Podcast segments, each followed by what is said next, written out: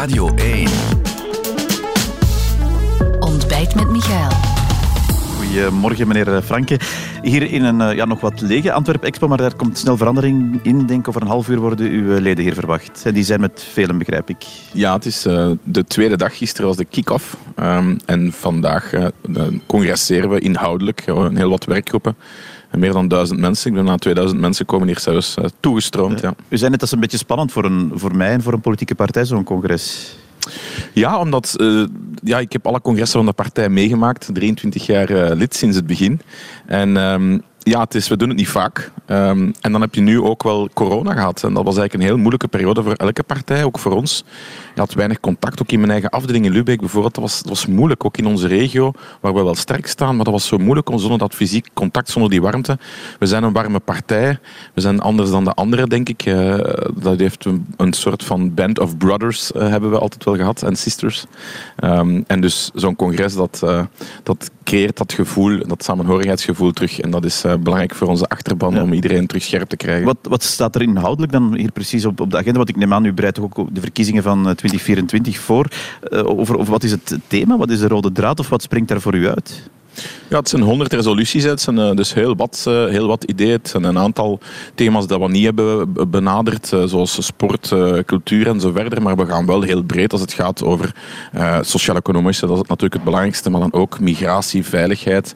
Een heel luik rond alles wat te maken heeft met pensioenen bijvoorbeeld. En dus ja, het is een breed ideeëncongres. op zich geen ideologisch congres, want met onze ideologie is de gemeenschapspartij die we zijn, is helemaal niks mis. we zijn natuurlijk een Vlaams nationale partij die gaat voor confederale staat, uh, zo snel mogelijk als het van ons afhangt. Um, maar um, ja, die ideeën, de, een beetje de bakens uitzetten, de ideeën voor de volgende twintig ja. jaar, en dan enkele thema's, tien jaar. Zeggen, cultuur niet. Zijn er thema's, waarom, waarom die thema's dan niet? Omdat je niet alles kan doen. We hebben ook nog een partijcongres, een uh, verkiezingscongres uh, volgend jaar, waarbij ons verkiezingsprogramma gaan, uh, gaan duidelijk maken. En daar komen al die andere thema's wel ja. aan bod. Dus er zal over iedereen, niemand moet schrik hebben, er zal over iedereen en over alles zal er wel een mening zijn. ook over media, ook over de VRT ja, bijvoorbeeld. Oké, okay, daar zullen we dan volgend jaar over praten. Wat, wat, over wat gaat hier vandaag, of wat springt er dit weekend voor u uit van die resoluties? U zegt er zijn er zoveel. Wat springt eruit voor u? Rond sociaal-economische vind ik het heel belangrijk dat we um, naar een uitgavennorm gaan, waarbij we heel duidelijk maken van kijk, er moet, er moet uh, op vlak van budget moeten we zien dat we terug binnen de lijntjes uh, lopen, want op dit moment is dat uh, compleet ontspoord en we zijn de slechtste leerling van de Europese Unie en dat, dat zorgt voor heel wat bijkomende problemen op vlak van rentelasten en, en, en structuren die, die zeer slecht zitten. Dus dat is denk ik belangrijk. Daarnaast een, een uitgave een, een, een soort van plafond aan de uitkeringen. Dus uh, het is zo dat onder Vivaldi zijn de uitkeringen met 12% gestegen, leeflonen 7%, de werkloosheidsuitkeringen bovenop de index, terwijl de lonen maar minder dan 1% zijn gestegen bovenop de index. Dus naast die loonnorm, die eigenlijk bepaalt hoeveel dat je loon mag stijgen, ja, moet er eigenlijk ook een, uit, een, een uitkeringennorm komen, zodat de uitkeringen niet veel harder stijgen dan de, dan de lonen. Mm -hmm. Want nu zien we dat het uh, lonen niet meer, wer niet meer uh, werken niet meer loont. Ja. En mensen blijven thuis zeggen, ja, ik, met mijn uitkering heb ik veel meer. En dus, of heb ik evenveel en dus ik ga niet gaan werken gaan. En dus dat, is, uh, dat, dat kan niet. Hè. Dat is wel waardevernietigend en zorgt ervoor dat er eigenlijk te veel wordt geprofiteerd van het systeem. En je hebt dan bijvoorbeeld heel frappant die Oekraïners, uh, om maar te ja. zeggen. 8 wil... op 10 werkt in Nederland, bij ons maar 2 op 10. En dat is omdat onder andere die uitkeringen veel te hoog zijn. Het zijn vooral sociaal-economische dingen, als ik u goed hoor zeggen. Die ja, de sociaal-economische, het zal een sociaal-economische verkiezing worden, als, wat, wat ons betreft. Hè. Dus daar uh, gaan we Is dat zo? Ook, u zegt wat ons betreft, dus u gaat, met een, u gaat niet met een confederaal thema, u gaat met een sociaal-economisch of met een economisch uh, programma, die kiezer. Maar dat is onlos, onlosmakelijk met elkaar verbonden. Um, dus uh, heel het, de sociaal-economische maatregelen die we wensen te nemen, dat is de software. Maar heel de hardware, dat is voor ons het confederalisme. Omdat wij er niet meer in geloven dat dat lukt met bijvoorbeeld zeg maar de PS. En dus je zal dat moeten doen uh, in Vlaanderen. Daar is een veel bredere consensus tussen aan, tegen, voor een aantal van die zaken. Zoals bijvoorbeeld werkloosheidsduur beperken in de tijd. Het, beperken, het, het, echt activerend maken van het systeem in plaats van um, ja, in plaats een springplant maken maar, van, daar even in plaats doorgaan, van een hangmat. Meneer Frank, u zegt dat dat is het thema, of het, het, het dominante thema ook vandaag op dit congres, ook waarschijnlijk met de verkiezingen. Naar wat trekt u dan naar, met, naar de kiezer? Met, met welke boodschap wij gaan in 2024? Uh, u zegt dat is niet te doen met de PS. Ja, dat zal, de kans is toch reëel dat dat de grootste partij in, in Wallonië is. U zal daar toch mee moeten afspraken maken. Hoe ziet u dat dan eigenlijk? Wat, wat, biedt, wat biedt u de kiezer die op u stemt dan aan op dat vlak? Maar afspraken maken zal je altijd moeten doen met de Franstaligen. Als je een confederaal model wil, dat zal ja, je maar dat moeten doen. confederaal model is er nog niet, voor alle Maar duidelijkheid. dat zal je moeten doen na een, een onderhandeling natuurlijk. En dat zal je doen met de Franstaligen. Dat is toch evident? Eh, Maar, een soort van maar onafhankelijk als zij dat niet- scenario. ja, als zij dat niet evident vinden om over te onderhandelen, dan is er toch een probleem voor uw partij? Ja, maar goed, maar dat, dat is ook een probleem voor hun. Hè. Wat gaan zij doen? Een Vivaldi 2 maken met nog een kleinere minderheid langs de Vlaamse kant? Dan moet en daar nog DEFI meenemen en nog eh, eventueel CDH nog meenemen. Dus alle Franstalige partijen in een federale regering. En bijna blijft geen enkele Vlaamse partij meer. Allee, Ik denk dat ook de Vlaamse partijen daar ook een heel grote verantwoordelijkheid hebben. CD&V bijvoorbeeld is ook voor confederalisme. Dat ze dat dan ook eens op tafel leggen. Hè? Dat ze dat dan Ja. samen proberen uit te voeren. Zij zullen toch nog altijd ook naar ons moeten luisteren. Maar- of, allee, wat een rare logica. Ik vind altijd zo'n vreemde logica. Ja, maar dat is toch een probleem voor ons? Ja, dat is vooral een probleem voor de Franstaligen uiteindelijk Ja, ook. Hè? als u zegt, we gaan met een sociaal-economisch programma naar de verkiezingen, hè, waar, waar u geeft die begroting aan die de slechtste, of bij de slechtsten eh, van de Europese klas is. Ja, als u daar iets aan wil doen, dan zal u toch moeten besturen. Dan, dan kan u dat toch niet eh, de, de boel zeggen van we doen dat pas als er confederalisme is? Nee, maar het invoeren van confederalisme zal zijn tijd nemen. Hè. Dat gaat ook niet van vandaag op morgen, dat weet ik natuurlijk ook wel. En in tussentijd, eh, ter voorbereiding, zal je natuurlijk het land moeten besturen. En dan zal je dat moeten doen met een heel duidelijk budgetair strak kader. En zal je een aantal maatregelen moeten nemen. En dat zal dan met een mini-kabinet zijn. Ja, ik hoor, ik hoor uw voorzitter daar, ik zie dat in de krant verschijnen van uw voorzitter. Wat, wat, wat is dat voor iets of wat, wat, over wat gaat het dan precies? Ja, als, we er een als, als er consensus bestaat over die paradigma-shift die ons land absoluut nodig heeft, absoluut nodig heeft voor meer Vlaams zelfbestuur, zodat we eigenlijk eindelijk onze eigen zaakjes kunnen, kunnen regelen zoals de publieke opinie in Vlaanderen het wenst, eh, en zo onze democratie kunnen versterken, en dus een Zwitsers model, ehm, dan, kunnen we dan kunnen we ervoor zorgen dat we eh, samen met de Franstaligen kijken hoe dat we dat gaan invoeren. Dan kan er een timing afgesproken worden. En intussen kunnen we met een, eh, een, een, een soort van mini-kabinet met de vicepremiers, kunnen er een aantal noodmaatregelen en belangrijke maatregelen wel gezet worden. Hè. We gaan dat land niet helemaal de dieprik in laten gaan. Het is nu al zo erg onder deze regering. Dus u zegt eigenlijk snel een regering vormen, want dat, dat is wel wat u zegt. Of, Als er consensus is over die paradigma-shift, als iedereen mee over de brug wil, dan, dan is dat voor ons allemaal mogelijk. En ik las zelfs dat Bart Wever dan de premier wilt worden van zo- van zo'n Dat eh, mini-kabinet. Ik, ik juich dat zeker toe, want Bart de Wever is de beste politicus van het land. Ja, hij heeft En nu die- nooit, nooit willen doen, of die, naar die 16 gaan. Hè? Maar ik heb heel goed gelezen dat hij zegt dat eh, als het eh, is voor die confederale, om- confederale omslag waar te maken, dat hij zijn verantwoordelijkheid zal nemen. eh, desnoods in de 16. Dat heb ik goed genoteerd. Ik denk dat dat een heel belangrijk signaal is dat Bart daar zijn verantwoordelijkheid neemt. Ik heb het nooit, nooit zo helder weten geformuleerd door Bart. Dus laten we hopen dat dat dan ook lukt. Want hij is wel iemand die de capaciteiten heeft om het land uit het te trekken. want dan kijkt u wel naar, naar, eh, langs de Waalse kant naar de PS vooral. Naar iedereen. Naar iedereen. Een grote, zo'n grote paradigma-shift kan je alleen met een brede consensus in je democratie. Ja. Ik, ik, zag- ik zie u in eh, het laatste nieuws bij Isolde van den Einde zeggen van ja, ik ga met velen wandelen van andere partijen. Eh, wie, wie passeert daar zo bij u in Linden dan om daarover te praten? Dat eh, ga ik niet aan u Nee. zeggen. Maar, maar ja, u, u laat wel uitschijnen dat die gesprekken wel gevoerd worden. Is dat zo? Of dat Er gesprekken veel- gevoerd worden? Ja, natuurlijk worden er gesprekken gevoerd. Dat is onze taak, denk ik, nee, om gesprekken te voeren. Ik weet denk, niet, dat de, mensen, denk dat de mensen wel verwachten dat er, wordt- dat er wordt is dat dan anders dan vijf jaar geleden, of vier jaar geleden in 2019? Want dan leek er toch weinig eh, ja, eh, op voorhand al eh, daarover gesproken te zijn, laat staan afgetast te zijn. We zijn ook die, die onderhandelingen eh, verloren. Hè? Dus België komt altijd in twee ronden. Je hebt de verkiezingen en dan heb je de onderhandelingen. En we hebben die verkiezingen gewonnen, grootste partij van, eh, van het land. En dan heb je die onderhandelingen verloren, wat bijzonder bitter is. En nu, nu zitten de twee grootste partijen van het land zelfs in de oppositie. Ja, en dan zeg je dat mensen geloven niet meer in democratie. Ja, dat zal wel als je zo van die, eh, van die toer- toeren uithaalt. Dus natuurlijk moeten we eh, bescheiden zijn. En bescheiden zijn in mijn ogen is goed luisteren naar iedereen, ook naar de Franstaligen, met iedereen spreken, met iedereen on speaking terms zijn en, en kijken wat, wat er mogelijk, wat de mogelijkheden zijn. En ook duidelijk zelf heel helder uitleggen wat we juist wensen, wat we niet wensen. Eh, wij hebben geen baat met een verarmd, eh, compleet eh, aan het lot overgelaten Wallonië. Dat is onze beste buur. En dus in elk geval, ook in een confederaal geval, dan zullen wij, is het niet de bedoeling om een pijn te doen. Dat moet ook heel duidelijk zijn. Hè? En dat is waar de Walen heel veel schrik voor hebben. En dat moet je dan ook eens heel duidelijk uitleggen. We hebben daar geen baat bij. Dat is onze naaste buur. Dat is zo belangrijk dat ook zij het veel beter doen als dat ze het nu doen. Dat is ook in ons eigen belang. Ja, dus begrijp ik toch dat u in 2024, volgend jaar, dat u eh, ook federaal vooral wil meebesturen en dat dat ook snel kan gaan over het economische gedeelte dan. Dat, dat zegt u toch ook, hè? Als er consensus is over de paradigma shift naar een confederale omslag, ja. Dat is een engagement dat u vraagt van de PS.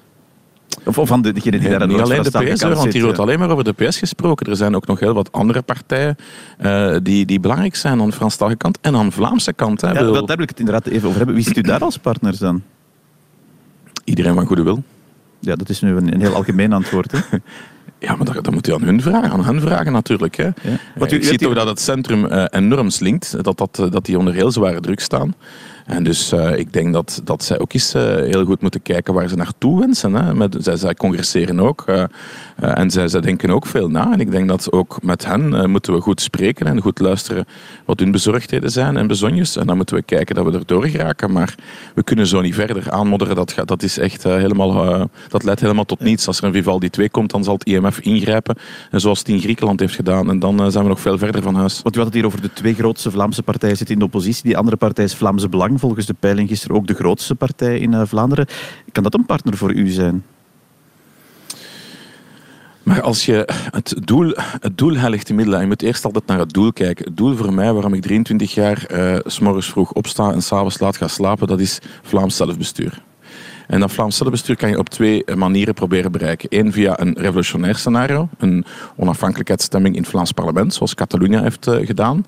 Dat is eh, totaal mislukt. En eh Puigdemont zit hier in Waterloo nog altijd in ballingschap. Ehm, dus ik geloof daar eerlijk gezegd niet in dat dat kan lukken. Ik denk dat daar te veel contraintes zijn eh, als je naar zo'n stemming gaat in het Vlaams parlement, het Vlaams Belang. Als je meerderheid hebt. En trouwens, ze zou dat ook best doen met een tweederde meerderheid, omdat dat toch een heel belangrijke stap is. Met een heel lichte Ja. meerderheid is dat niet evident. Een tweede scenario is Frans, met praten met de Franstaligen. Eh, en dus in een, onderhandel- een onderhandeling gaan. En eh, dat is natuurlijk moeilijk, dat is zwaar, dat zal niet gemakkelijk zijn. Maar dat is volgens mij het enige levensvatbare scenario in Ja. zo'n in zo'n geval. Maar ook hier is dan Vlaams Belang voor u een partner of niet? Ja, nee, dus als je, dat, als je het doel voor ogen hebt van Vlaams zelfbestuur, dan is het tweede scenario te verkiezen. En dat betekent dus dat je met de Franstaligen zal moeten spreken en dat dat ook de prioriteit is. En als je met het Vlaams Belang aan tafel komt op federaal niveau, ja, dan is elk gesprek sowieso al eh, overbodig en nutteloos. Dus die, dan, dan verlaten ze de tafel collectief.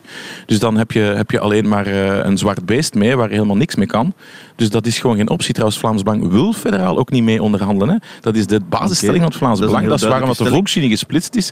Karel Dille heeft de Volksunie laten splitsen door het Egmondpact. heeft gezegd, wij gaan niet meer federaal aan tafel. Zij zijn, wij zijn participationisten, de NVA. Wij gaan om tafel federaal. Zij doen dat principieel niet. Hè. Zij geloven dat daar anders- ook niet is in. hè. dus dat blijft hun basishouding. Dus oké. ze moeten niet zeggen, we- je moet ons uitnodigen, want ze gaan één nooit uitgenodigd worden. Maar ze willen ook helemaal niet uitgenodigd worden federaal. Is het anders voor een Vlaamse regering? Ja, maar de, de Vlaamse regering en de federale regering zijn onlosmakelijk aan elkaar verbonden. Is dat zo? Want de samenstelling nu is heel anders dan de, de federale samenstellingen van Maar de je kunt, coalitie. je, kunt, je, kunt, als je voor een confederale omslag eh, eh, werkt, als je daar naartoe werkt, dan zal het eerst op federaal niveau duidelijk moeten zijn. Dan zal het daar opgehelderd moeten zijn en opgeklaard. Dus er zal eerst een federale regering moeten gevormd worden en dan een Vlaamse volgens u? Er is nu een Vlaamse regering, hè, voor alle Ja, duidelijkheid. de NVA jaar- leidt die Ja, regering. over dat hè, Ja. Ja, ja dat, dat, is toch, dat lijkt mij evident. Is dat zo? Want dat is toch eh, niet de gang der zaken. Het is toch altijd het omgekeerde geweest. Die Vlaamse regering was altijd snel gevormd. En de, de andere eh ja, en dan hebben regionale ze, hebben ze regeringen alles gedaan om met ons in de Vlaamse regering eh, te zitten. En dan hebben ze ons vervolgens de dolk in de rug ge- ge- gesmeten.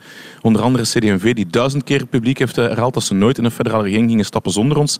Uiteindelijk hebben ze het wel gedaan. En, en de dolk zit nog altijd in de rug. En ze hebben Vivaldi 2 gemaakt met een Vlaamse minderheid. Allee, dat kunnen we toch geen twee keer over onze kant laten gaan. Dus in Zo werkt het 2024, gewoon die. Vlaamse regering wordt pas gevormd als er een federale regering is. Ja, dat zullen we dan op dat moment wel zien. Maar mij, lijkt, het logisch, ja, maar mij lijkt het logisch dat we eerst helderheid hebben over die confederale omslag. En dat is op federaal niveau dat die onderhandelingen zullen moeten gevormd worden en ge- ge- gedaan worden. En dan zullen we zien hoe dat, dat loopt. Eh, maar eerst snel een Vlaamse regering maken en dan opnieuw een dolk in de rug te krijgen van die, van die traditionele partijen. Allee, ik denk het niet, hè. Nee, wat, wat, wat als het scenario zich voordoet, eh, wat volgens een peiling niet onlogisch of onmogelijk zou kunnen zijn, eh, dat uw partij en Vlaams Belang samen een Vlaamse meerderheid hebben in dat Vlaams parlement, wat gaat uw partij dan doen? We gaan eerst zien dat we een confederale meerderheid vinden. Ja, maar, Op goed, federaal niveau. Maar als, als die meerderheid er is, wat dan? Gaat u samenwerken met ik- hen? Nee, dat, ik denk ik denk dat mijn punt toch duidelijk was. Wat is het doel? Vlaams zelfbestuur. Hoe bereik je dat? Via de onderhandelingen op federaal niveau. Die moeten gevoerd worden. En dan zullen we zien dat we een confederale omslag kunnen bereiken. En ik geloof daarin. Ik denk echt dat dat mogelijk is in 24. Ik vraag het u ook omdat uit onze peiling ook blijkt dat een, een meerderheid van uw kiezers ook zegt dat samenwerken dat moet kunnen. Dat zie ik elke dag eh, op mijn Facebook, dat de meerderheid daar zo over denkt. Ja maar, ja, maar als dat zo is, als uw kiezers dat zo zeggen, wat zegt u dan tegen uw kiezers? Maar wat ik juist heb gezegd... Ik zal het fragmentje posten zelfs. Nee, ja, ik, ik heb het goed gehoord. Eigenlijk zegt u, we gaan het niet doen, hè, want dat zegt u.